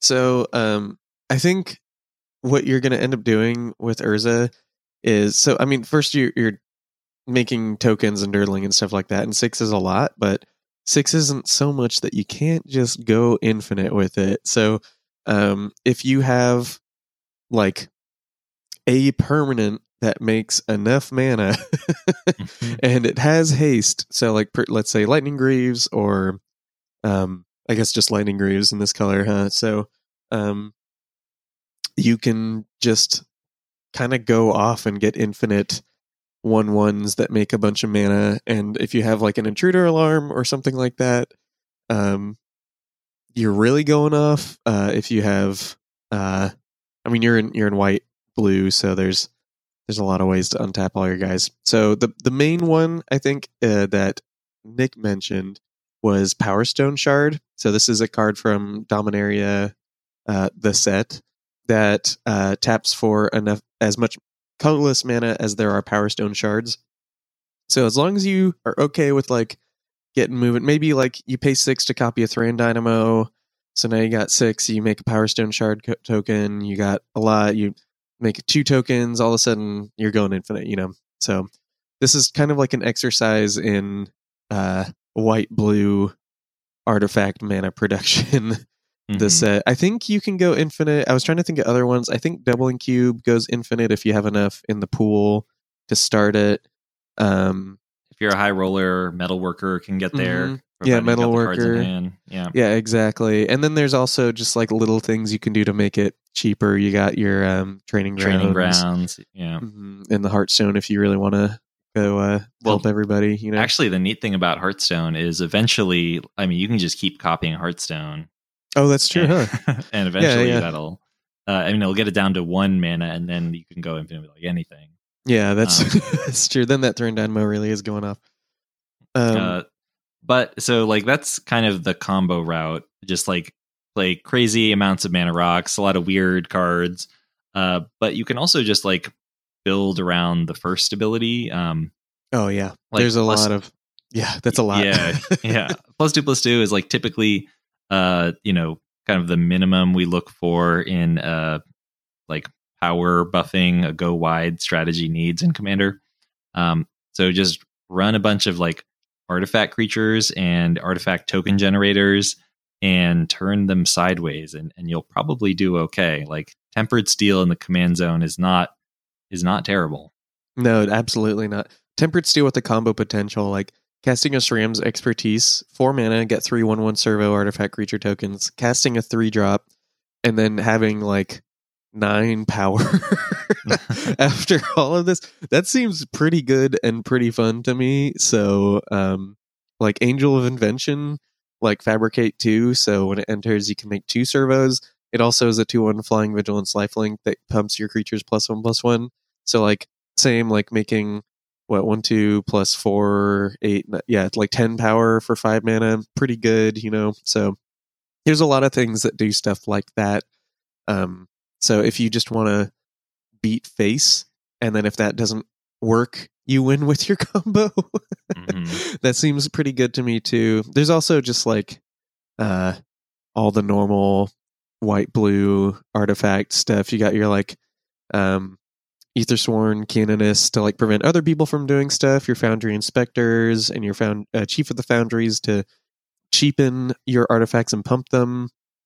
You got uh your just a bunch of stuff, coastal piracies and stuff. If you're making a bunch of tokens and going wide, um, so yeah, this it seems cool. Seems fun. If you're into like I my my standard deck at this point in time was a tempered steel deck, and I always loved it. So this deck kind of has a soft spot in my heart for uh having honestly pretty similar gameplay to that deck. So if you are like me, really like tempered steel, this is gonna appeal to you, even if you're not gonna combo with it. Um, and with that said, you want to get into uh, the brother? This is uh the other Yes. the other bro in the bro set. All right. Uh, this is Mishra claimed by Gix. Two black red for a 3 5 legendary creature Phyrexian human artificer. Uh, whenever you attack, each opponent loses X life and you gain X life, where X is the number of attacking creatures. If Mishra claimed by Gix and a creature named Phyrexian Dragon Engine are attacking, and you both own and control them, exile them, then meld them into Mishra Lost to Phyrexia. Uh, it enters the battlefield tapped and attacking and then Mishra lost to Phyrexia. is a 9 9 black red legendary artifact creature, Phyrexian Artificer. Whenever Mishra Lost to Phyrexia enters the battlefield or attacks, choose three. Target opponent discards two cards. Mishra deals three damage to any target. Destroy target artifact or planeswalker. Creatures you control gain menace and trample until end of turn. Creatures you don't control get minus one, minus one until end of turn. Or create two tapped Power Stone tokens. That's that's a lot of words. There's so Uh, many words there. um, so I think it's really funny that like if I build a Mishra Claim by Gix deck, that it kind of stops working if I turn it into Lost to Phyrexia. Mhm. Mishra like the tr- like obviously having a nine nine commander is kind of cool and like killing a bunch of stuff and you discard two cards, shrink all the boards, kill all the saplings, get in there, you know, like that's fun fun fair magic, that's fun gameplay, but like I probably am building around that that first trigger on the face of Mishra, you know, the fir- the front face at least because that's fun and cool and good. and also like doesn't require you to find your Phyrexian Dragon engine. Like, yeah, it, it is a. I think that's a good point. The fact that like the two halves of this card don't really want the same cards in their deck. Mhm. Um, first, like the first mode of Vish- Mishra is definitely like go wide, have a bunch of guys, turn them all sideways, like maybe spend your life on something. And then this second version is just like, well, it, I mean, he's extremely close to like Voltron kill. yeah. It's, it's just like almost as tall as you can go. You could really just like uh, tainted strike, boom, dead. Yeah. Uh, so yeah, I don't, I don't know. Strange tension there. I think that like it's a. Would you say? Would you say that this is like the easiest of the meld cards to flip? I think so. I think this Mishra, like Mishra, if if you want to meld your commander, I think this is like more than Brisela, more than than any of the meld things. This is probably the easiest one. And honestly, like I feel like this is one of the most fun because you are absolutely taking game actions here. You're like, all right, attack you. You lose this life, and blah blah blah. Now I'm flipping Mishra. Now he entered the battlefield, so I'm gonna make you discard your last two cards. I'm gonna blow that. You know, like you're just having a blast and like making decisions. So I I do think if you are specifically looking for a meld commander, like that's what you want to do, I would say Mishra is probably the one I would go to for that. Uh, definitely. Uh, all right, next, let's. I, I mean, well, did you want to say anything else on the subject of Mishra? Or are you happy to move on to the next one? No, I, I'm good to move on to the next one. So this next Okay. card, yeah, yeah, yeah, it's Mishra, Tamer of Mak Fawa. So uh, this is a four-four human artificer. Uh, he is black red, so he costs five mana, three black red. Um, he has permanents you control. Have ward, sacrifice a permanent. So that's this is pretty good. And then each artifact card in your graveyard has unearth one black red. So this is a 4 4 human artificer that protects your stuff, gives all your artifacts unearth, uh, and is doing it in like the Rakdos color identity. So you got like a bunch of bunch of I- don't know. You're you're doing some funny stuff because of this color identity, I feel like, you know? Because you're not really like if this was blue, you'd be able to cheat the unearth exiling clause pretty easily, but but you're not. Yeah. so you got to think about it a little bit. there there are like a handful of things you can do in order to cheat this. Um, you can use Sundial the Infinite to end the turn, bef- like with the Unearth uh, Exile trigger on the stack. Um, you can use a Golden Argosy or a Conjurer's Closet to exile your guys. You could use a Cold Storage or an Endless Sands to exile them and then um, put them back in eventually but not not a ton of of ways to do it. So really like you're just kind of hoping to get there on value and not care about like the long term reuse of things. I mean, and you and you will certainly get value. Like this is uh, a lot. j- Honestly, like this is the kind of ward that like is really worth it. Like some of the wards that are mana intensive, like four or whatever, comes into play sometimes, but usually like the one and two, ward one and two, not that big of a deal. I mean, it Mhm. You still have to play around it, but it's not like that thing is. If someone wants it dead, it's gonna die. This is Yeah. like you got like you're kind of really getting screwed. If like someone's only packing spot removal, like they just are gonna have the worst time Mhm. dealing with all of your crap. So that's pretty strong. So uh, yeah. That being said, like it is a five mana commander, yeah, and you need additional mana kind of for it to do anything. So it's like I play this, maybe I accelerate into it, maybe I get it out turn four, turn five, I actually get to start doing things. Like it is slow. It's going to Yeah. be a slow commander. Um, but that being said, like you know, there is a lot of setup required. I think for this to be really good, Oh, like yeah, you need absolutely. to have, uh, you need to have a lot of discard outlets. You need to have, um, you know, like buried alive effects or entomb effects. Uh, I, ideally, you have like, you know, maybe a sneak attack or a flame shadow conjuring. There's just or or like a conjurer's closet or or something like. There's just a lot of pieces to make the to make this work better. Uh, and so, like having a little bit of extra time to set up in the early game is not the worst thing. yeah, I, I uh, agree with that. So yeah, interesting, interesting commander. Um, I like that both the Mishras are uh, Rakdos and both the Urzas are Azorius. That's it's pretty rad. Mhm. pretty rad, pretty cool. Um, and we're we're nearing the end of our list. We got a few. Honestly, I was actually surprised at how many of these. Well, we'll get to them.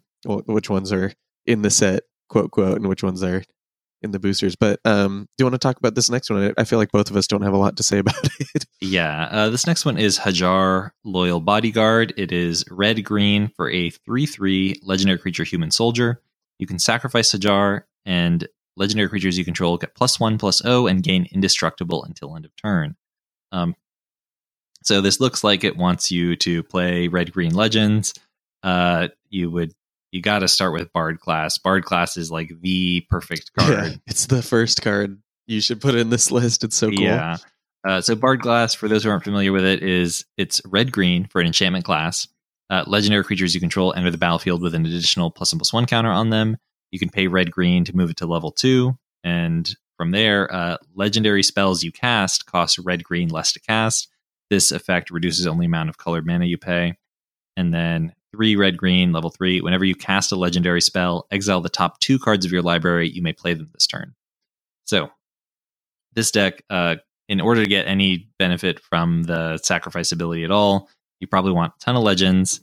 Uh, and so Bard class seems fantastic here, but really it's just you're gonna run like Reki, the history of Kamigawa, maybe some other like historic stuff.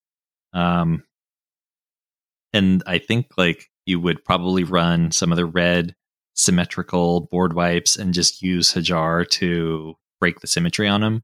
So like, oh, my guys are indestructible, so you have fun dealing with this blasphemous act, that kind of thing. hmm I, and they're they're a decent amount. So like lately, there's been a lot of like five mana deal fives, but they get rid of indestructible. So that's kind of sad.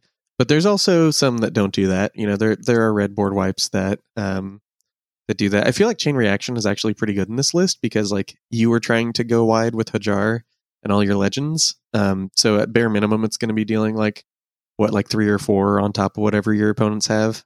So at that point, that card starts to be like really good for four mana. Um, so yeah, there's there's stuff, there's tech, um, and honestly, I'm I'm done with the Jar. if you want to move on to the next one, All right, this next one is uh, Tawnos the Toy Maker. Um, so this is three green blue for a three five legendary creature human artificer. Whenever you cast a beast or bird creature spell, you may copy it, except the copy is an artifact in addition to its other types, um, and the copy becomes a token. Uh, this one's kind of funny because we actually in our last episode, or rather the one before our the brothers war precons, um, we were just talking about how we needed a better beast tribal commander. So we got it. wizards uh, listened to us, immediately turned around and shoved one into the Brothers War just to make us happy. Uh, great job, Wizards. Thanks for the quick turnaround time on that one. Yeah. Uh, but let, us talk about this deck. Um, so lots of beasts in green. Uh, this it absolutely needed to have green in its color identity. Yeah, that's absolutely. kind of what the deck ended up mostly being. Yeah, there's not Um, as someone who so I have a uh, an Azorius casual 60 card birds deck, but that's pretty easy to do when you only you can run four of a card. Not easy to do in Commander. There's not a lot of good birds. So yeah, I feel like the beasts are going to take up a lot more of the space here. Definitely. Um, so a lot of powerful ones. Uh, like, I, I mean, there's things, of course, like Crater Hoof Behemoth, but even just stuff like, uh, you know, Indrik Stomp Howler is not terrible. Manglehorn is is pretty good. You have access to some good. Um, you have access to some good changelings like Masked Vandal. Uh, Realm Walker is kind of funny because uh, so Realm Walker, two and a green for a two three a shapeshifter with changeling. As it enters the battlefield, choose a creature type. You may look at the top card of your library, and you may cast creature spells of the chosen type from the top of your library. So if you cast this with uh, Tawnos out, you get a copy. You can have the co- one copy come in as and name Bird, and the other one named Beast. Uh, so even though your deck is two tribes, you can get both of them covered with Realm Walker. Uh, oh, that's fun. yeah. Uh, other neat synergies, um, like there are a decent number of mutate cards uh, in this color identity and in these tribes, actually. Um, and mutate works really, really well with copying spells. So, for example, um, let's say you want to do a migratory great horn or whatever. Um, so you mutate your migratory great horn for two and a green onto any non-human creature. Um, and then the your Tawnos is going to trigger. It'll make a copy. The copy comes in, mutates onto that creature. You get uh, the mutate trigger. So when this creature mutates, search your library for a basic land, put it onto the battlefield, tap, then search your library. Then the original one resolves. If you mutate it onto the same creature, uh, then you have two instances of that mutate trigger. Uh, so in total, you're spending three mana and getting three basic lands onto the battlefield tapped. And that works well for like the other mutate triggers in this color identity. If you have like an auspicious Starrix, um, you you know that one's mutate for five and a green. Whenever this creature mutates, exile cards from the top of your library until you exile X permanent cards, where X is the number of times this creature is mutated. Put those permanent cards on the battlefield. Uh, so doing that three times is pretty solid. Uh, or actually, like even more because it's the number of times this creature is mutated. So you get Mhm, it once, and then you mutate again, and you get two instances of that ability uh, that are both doing X two. So you get Yeah. five things. It's- Uh, that card has like actually really impressed me like playing with it like i played with it in a mutate deck but i've been like into it in general you end up with like a crap ton of free cards basically it's pretty wild Yes. So so there's other mutate cards with like good mutate triggers to keep an eye on. Uh Sawtusk Demolisher is kind of like a beast within, uh, or like has a mutate trigger that's kind of like a beast within. Souvenir Snatcher uh, just steals artifacts off of its mutate trigger. So yeah very good yeah, all of them are pretty solid when you're doing them like three or more times. Um, so just something to keep in mind. Um, there's I, I- we have a list in the episode description if you want to just take a look at it. A lot of beasts tend to be big, so consider running like Return of the Wild Speaker, Rishkar's Expertise, Hunter's Prowess, Hunter's Insight, those kinds of cards, um, just to help you refill your hand. But honestly, like the curve is pretty high in this deck, and Yes. you tend to like cast maybe one big spell per turn and have that be enough. Um, hmm i mean it's it's funny because like even if your one big spell is like an owl bear or something like that like you got eight power of trample on the board you drew two cards you spent five mana if someone deals with it like next turn you cast and like an know. Elder Gargaroth or something. Like, yeah like it really like doesn't make you, you next turn you cast your rampaging Baloths, drop a land, get a bunch of four fours. Like it, it, you really are okay with like doing one thing a turn, and then if no one stops you, you just will eventually just go way over the top of everybody. hmm Uh, I will say that I think I think Tawnos is kind of overcosted. I really think Yeah. like given that it's like similar to uh Mishra in that it's like a five mana commander that requires you to then untap and spend more mana for it to do anything. Like w- what you're doing is not that powerful. Um, Yeah. I, I think Yeah. this this would have been fine at four mana, maybe even like fine at three mana. Uh, just kind of weird that it's so gosh darn expensive. Yeah. Oh well. I mean, I'm I'm really into this guy. I think this is really cool. So, if listener you uh were into if you had um Simic bird and beast tribal on your your checklist for Brothers War, cross it off and uh and uh I think we can probably move on to the next one cuz he's I, I don't know. Tawnos is cool. Tawnos from the set, old Tawnos when he was happy. this next one I actually don't have a lot to say about it. I don't know if you do, but can I read her off? uh, yeah, go ahead and read her off. So this is Queen Kayla bin Kroog. Uh, so she is a 2 3 human noble for 3 mana, 1 red white. So she is a Boros human noble. Uh, she has one just doozy of an activated ability. It's 4 tap, discard all the cards in your hand, then draw that many cards. You may choose an artifact or creature card with mana value 1 you discarded this way, then do the same for artifact or creature cards with mana value 2 and 3. Return those cards to the battlefield. Activate only as a sorcery. So, um, pitch your hand, and you can bring a 1, 2, and 3 drop artifact or creature onto the battlefield. Um, so, some just notes before we get really deep into it. Like, if you copy this ability, you do pitch and draw again. But if you hit all three, like let's say you have seven cards, you pay four, copy it, um, pitch your hand, get a one, two, and three drop. So now you have four cards in the hand. So you pitch four, draw. It's really unlikely you're going to have a one, two, and three drop again within the four cards. Um, So there are diminishing returns on copying this ability. Um, the I was doing a bunch of like hypergeometric calculation on this, and it was like I didn't know. Like I could get the numbers to mm-hmm. work, but then I'm like, but then what do I play that costs like two that I want? Like, is this eggs? Am I like winning with Kate Clark Clan Ironworks again? Like, I wasn't sure what to do with this. I don't know if you have any ideas. I, I think that like the fact that it allows you to be both artifact and creature, I think you can get there. I think um because yeah, that you know, if you put a gun to my head and told me to like fill out my deck with enough one mana value creatures uh to like consistently hit off this, I would be unalived for sure.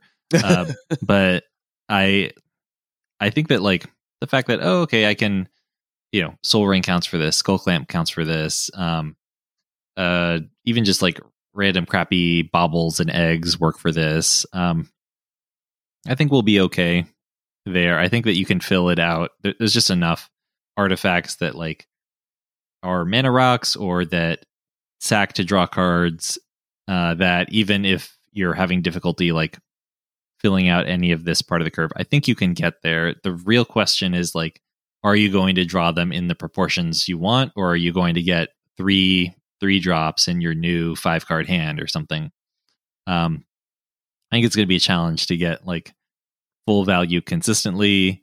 Uh, it's, I mean, it is nice that it's a discard outlet. Like your Goblin Welder is going to get a ton of work out of this card, but also like, um, yeah, well, I, I guess that like white, it, it's tricky to uh go for the reanimation angle or like go for like the really playing out of your graveyard angle because to lean into that is to give up on just like hitting the one two and three every single time and like getting Mhm. your mana back on the activation Yeah, that was kind of where I was at too, because like I do love like wheeling, uh, and there's a lot of cool stuff you can do with that. So like, this was one where I just did not have enough time to sit with.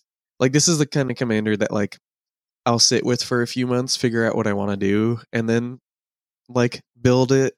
But it has not been a few. months. it's been like a few weeks since because she was one of the first cards that we saw spoiled from the set, and I still just have not had enough time. But you know, Yeah. that's I'll say this this is a really weird commander in that it just kind of requires you to spend all of your tempo every single turn activating her at sorcery speed. Like yes, you yeah, are really putting shields down and going all in on this. Um and that is going to prevent you from like doing that much interaction. It's going to prevent you from like pursuing other avenues with your deck other than just like I'm going to get a little bit of value off my commander every single turn. Um Mhm. it's kind of it reminds me a little bit of like uh Geth Lord of the Vault in that sense. In, in oh that, yeah, like, uh-huh. if you're doing the thing, then you're doing the thing and your deck just doesn't have anything else going on. yeah. No, I I actually agree with that very much. You're just kind of like paying for every turn, getting value. Oh, I got Wrath. Okay, well, cast Kayla for five. Pass. like, uh, yeah, getting her killed just seems so devastating. mhm. Um, yeah, ouch. Um, but I, I don't have a ton more to say about her. Um, yeah, yeah. Um, I, I'm happy to move on. I'm trying to um the I forgot the name of the card that I was going to talk about with this the in the Great Machine, but we'll we'll, we'll get to it's not okay. Everyone listening, this is going to make more sense as I talk about Tocasia, dig site mentor. So, uh Tocasia is uh the person who taught Urza and Mishra out in the desert digging up some Thran stuff. Um, so Tocasia Dig Site Mentor is four mana. She's Bant color identity, so she costs one green, white, blue. She's a four three human artificer, and she has two abilities.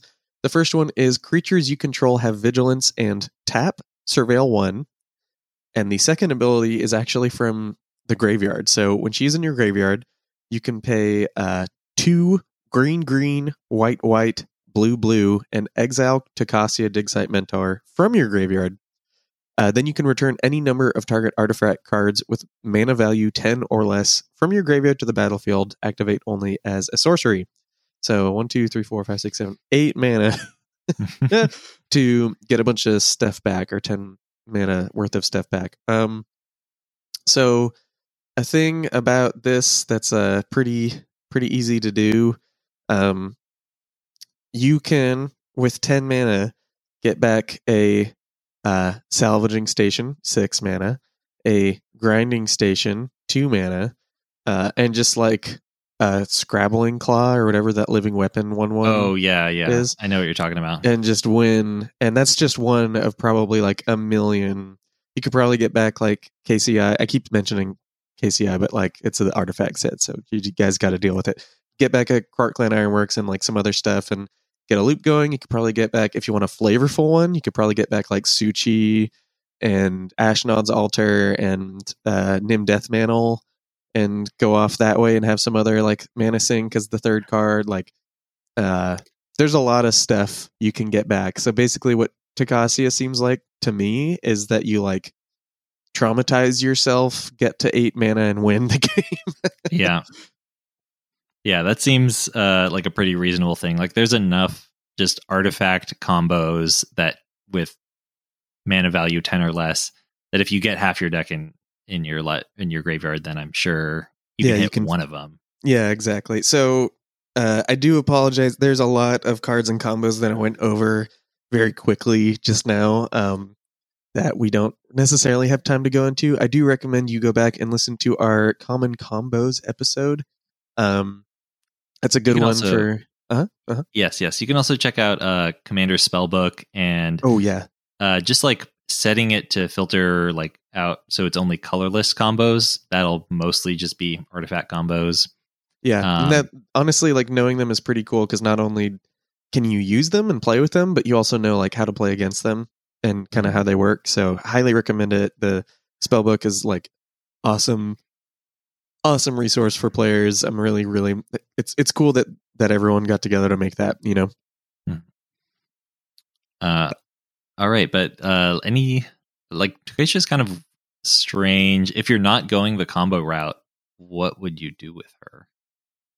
I have no clue because like giving your creatures vigilance isn't crazy. There's a lot of ways to do that, and there's an even better one in the command zone that doesn't even have it written down. Nudge, nudge, a wink, wink, Derevi. um, and Derevi is insane. Like Derevi, I still feel like is one of the stronger Bant commanders you can play. Um, so if I was just gonna play a bunch of little guys with vigil or big guys with vigilance, I don't really know what I, I- would I- do there. Yeah, I, I think like if the goal is just to have a bunch of like as many diggers as possible, then I guess you would go for like tokens. Yeah, Uh, and and that said, like the flavor of this card is awesome, right? Because Yeah. like she taught people how to like mine and excavate and learn about artifacts in the desert. So the fact that she gives all your like guys the ability to dig Mhm. is so cool. It's so funny. Get to work. Here's your shovel. yeah, exactly. Pretty rad. But yeah, I guess tokens, like you're saying. But the thing is, like, man, you know, if I'm doing a Bant tokens deck that wants to untap things, it's like, or like once it's things untapped, like Jesus, just go with Derevi. Yeah, it's yeah, kind of kind of weird. So I I'm not quite sure. I mean, unless you really like Tocasia and you're going to build like a uh Brothers War theme deck or something like that, like, and you're not going to combo or something like. I think this is just not one we're going to see too often. Um, okay, what do you think about this though? Tell me if this is absolutely wild. Okay. But, uh, put Tocasia or Tocasia, whatever. Uh, would you th- consider putting her in Derevi? Because she gives your guys vigilance, Oh, that's and funny. she gives you a way to like tap them for value. So, like, assuming you have like creatures that tap to do powerful things, like vigilance is useful, and if you don't have creatures that tap to do useful things, it's just a way to use them. Huh. Yeah, maybe. I, f- I feel like that's. I mean, that's not bad. You know.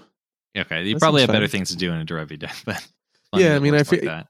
Yeah, I do. I do.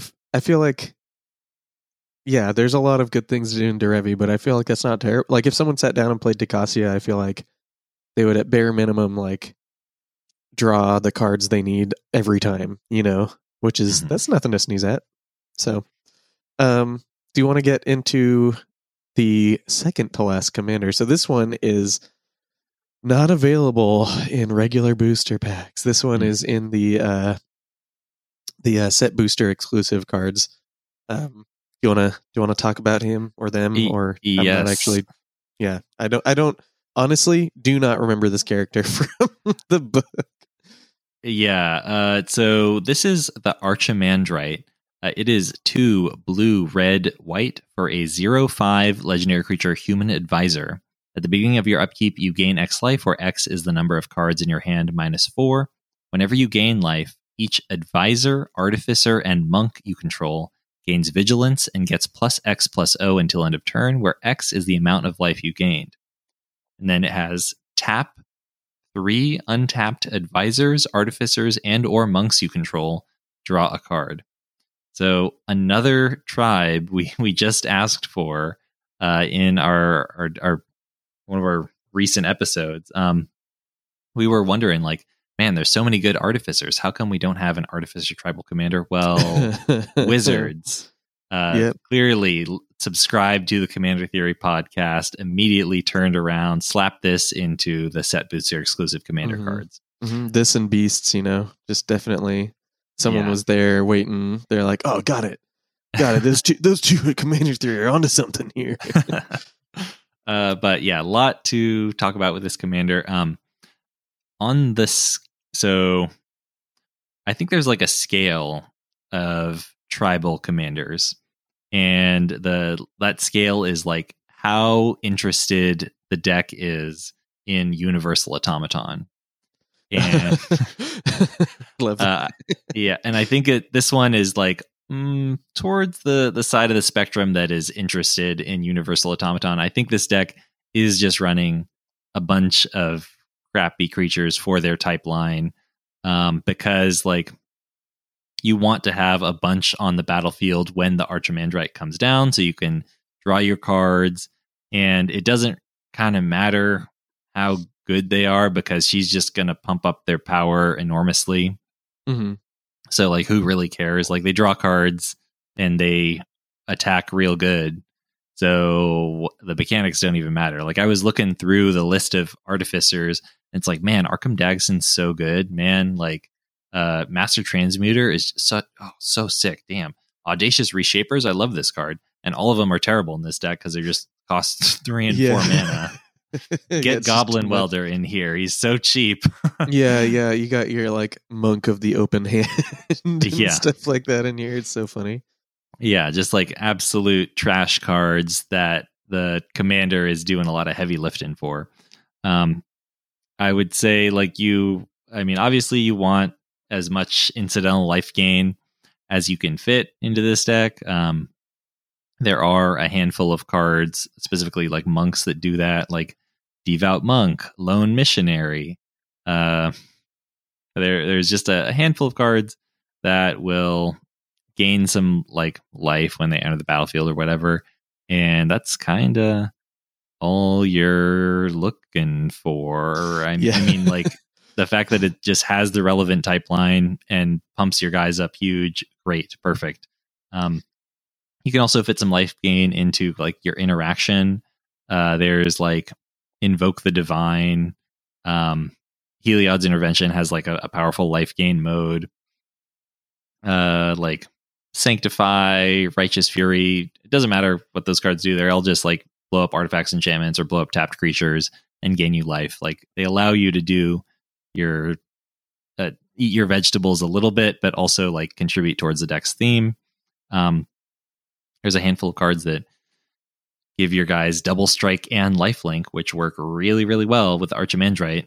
I'm thinking of like True Conviction and Akroma's Will. Uh, just like being able to first strike damage. Oh, I gain a ton of life, and now the second strike will absolutely obliterate you.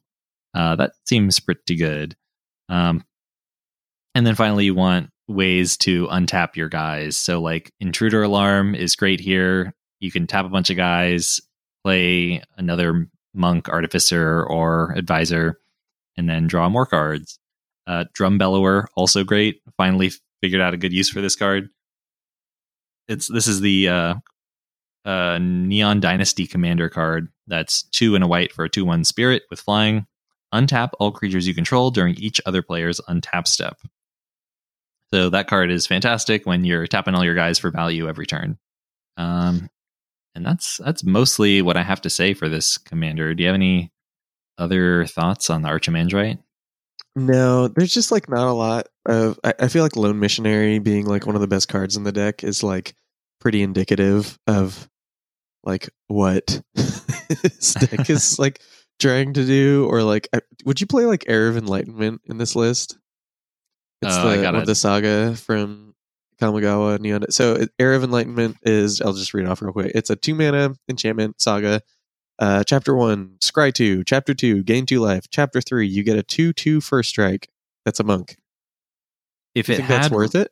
if it had read ahead, I would say yes. Um, Oh, okay. But the fact that like the the scry two is the thing I care about least on this card, and it's the first thing that comes up. It's like ah, I don't know.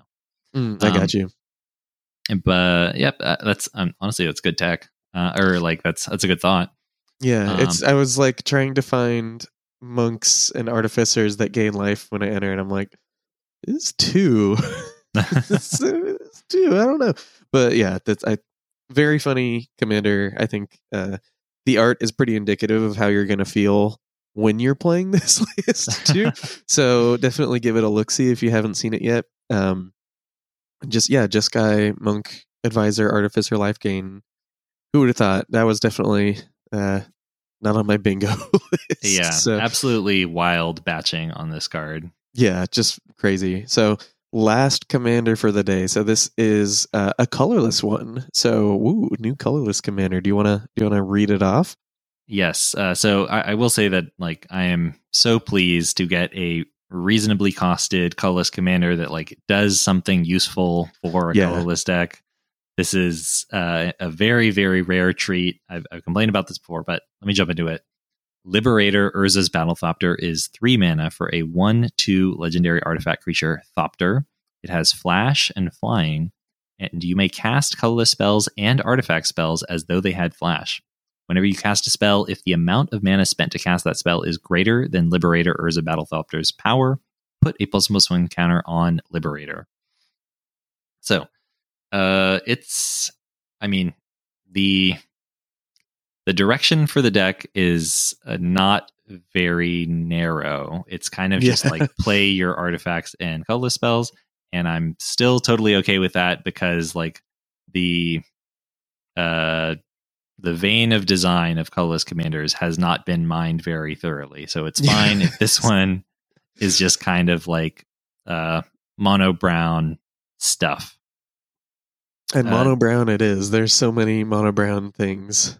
Yes. You know? Uh, I, I mean, it's just nice to have this in your command zone and then just not have to worry about mass removal so much. Like being able to wait until the absolute last second to make your decisions uh, is pretty nice in a format that is really, really hostile to artifacts.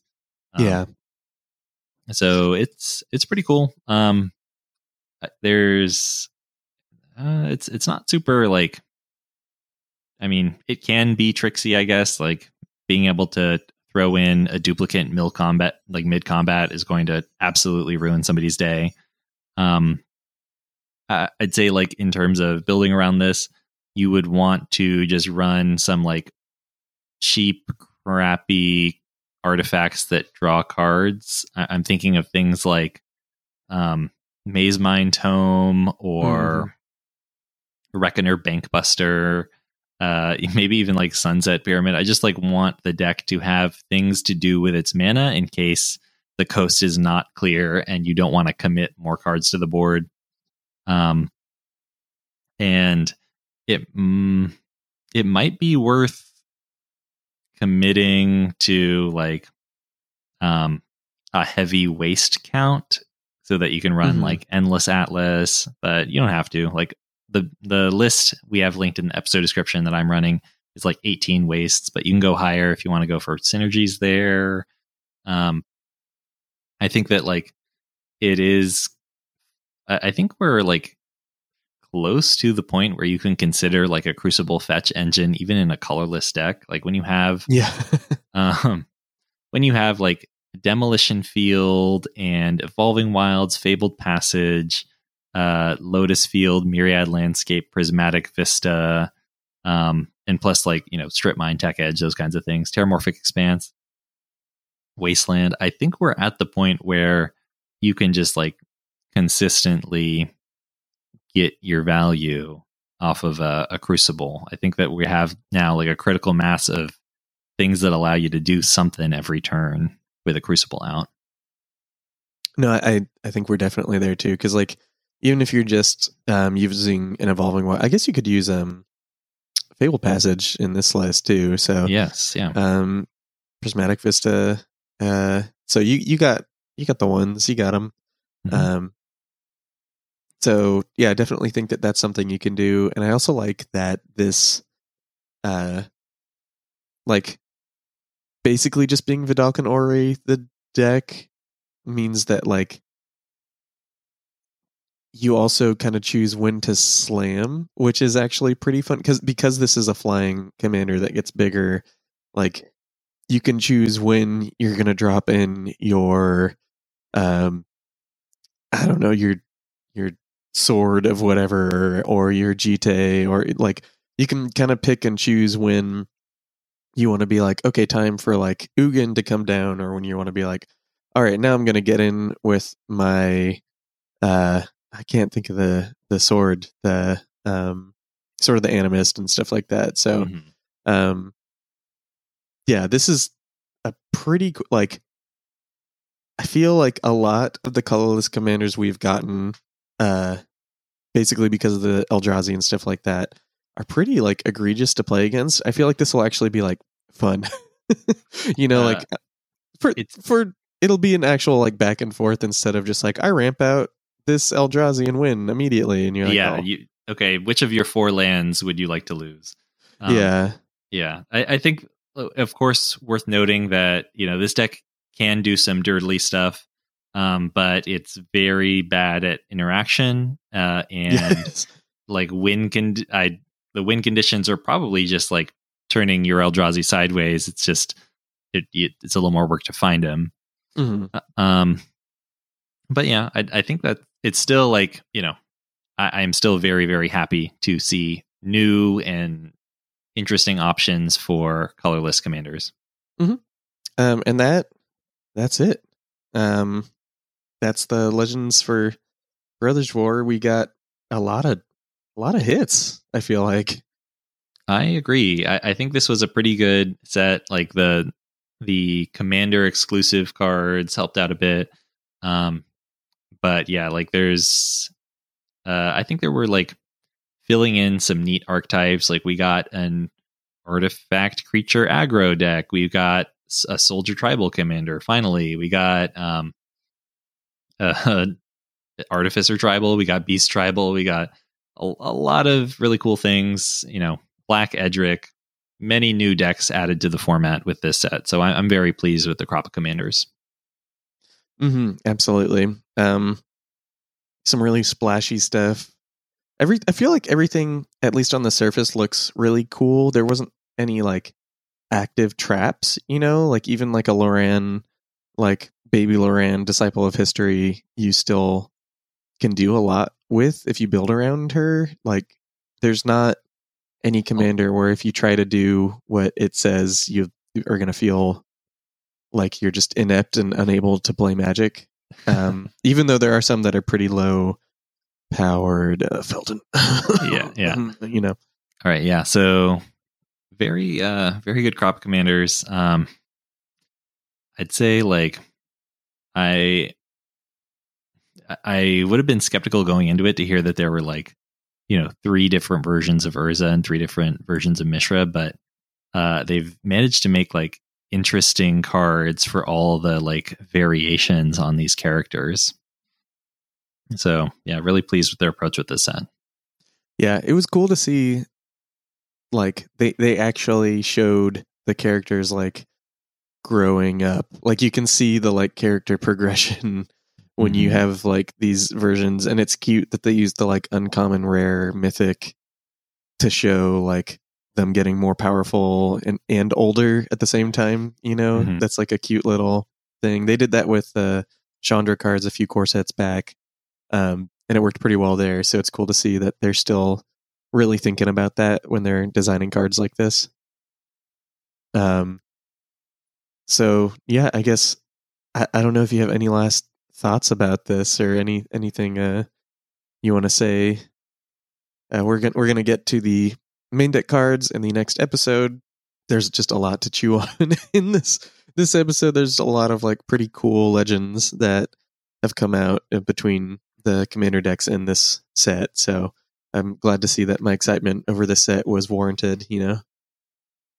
Yeah, definitely. Uh, can't wait to get into the main deck cards. Uh, I think there are definitely going to be some new staples coming out of this set. So uh, stay tuned for that. And then, of course, we'll follow up with our predictions episode where we check in on our the, the cards we thought we would do best from Dominaria United. And we'll give you our predictions for what in Brothers War uh, is most likely to become a format staple in Commander.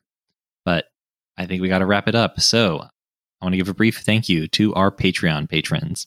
They are Gustav, Addison, Rick, Raphael, Kyle, Laser, Charlotte, the Whiteclays, Hannah, James, Logan, Roger, Bryce, Dylan, Benjamin, Jamie, Matthew, Kyle, Brandon, Kevin, Jeremy, Russell, Dylan, Micah, Troy, Roxanne, Charles, Daniel, Andrew, Jason, Paul, Johan, Jonathan, Christian, Jim, Andrea Vasilios, Logan Fuego Brutal, Carl Oscar, Danny B, Jean Francois, Drew, Recta, Nick, BJ Cameron, Valeria, Zach, Quincy, Carey, Stephen, and the Longs. Thank you all for supporting the show. And if you're not a Patreon patron but would like to become one, but would like to become one, please check us out at patreon.com slash commander theory. Thanks for listening. You can reach out to me on Twitter. I'm at Commander Theory.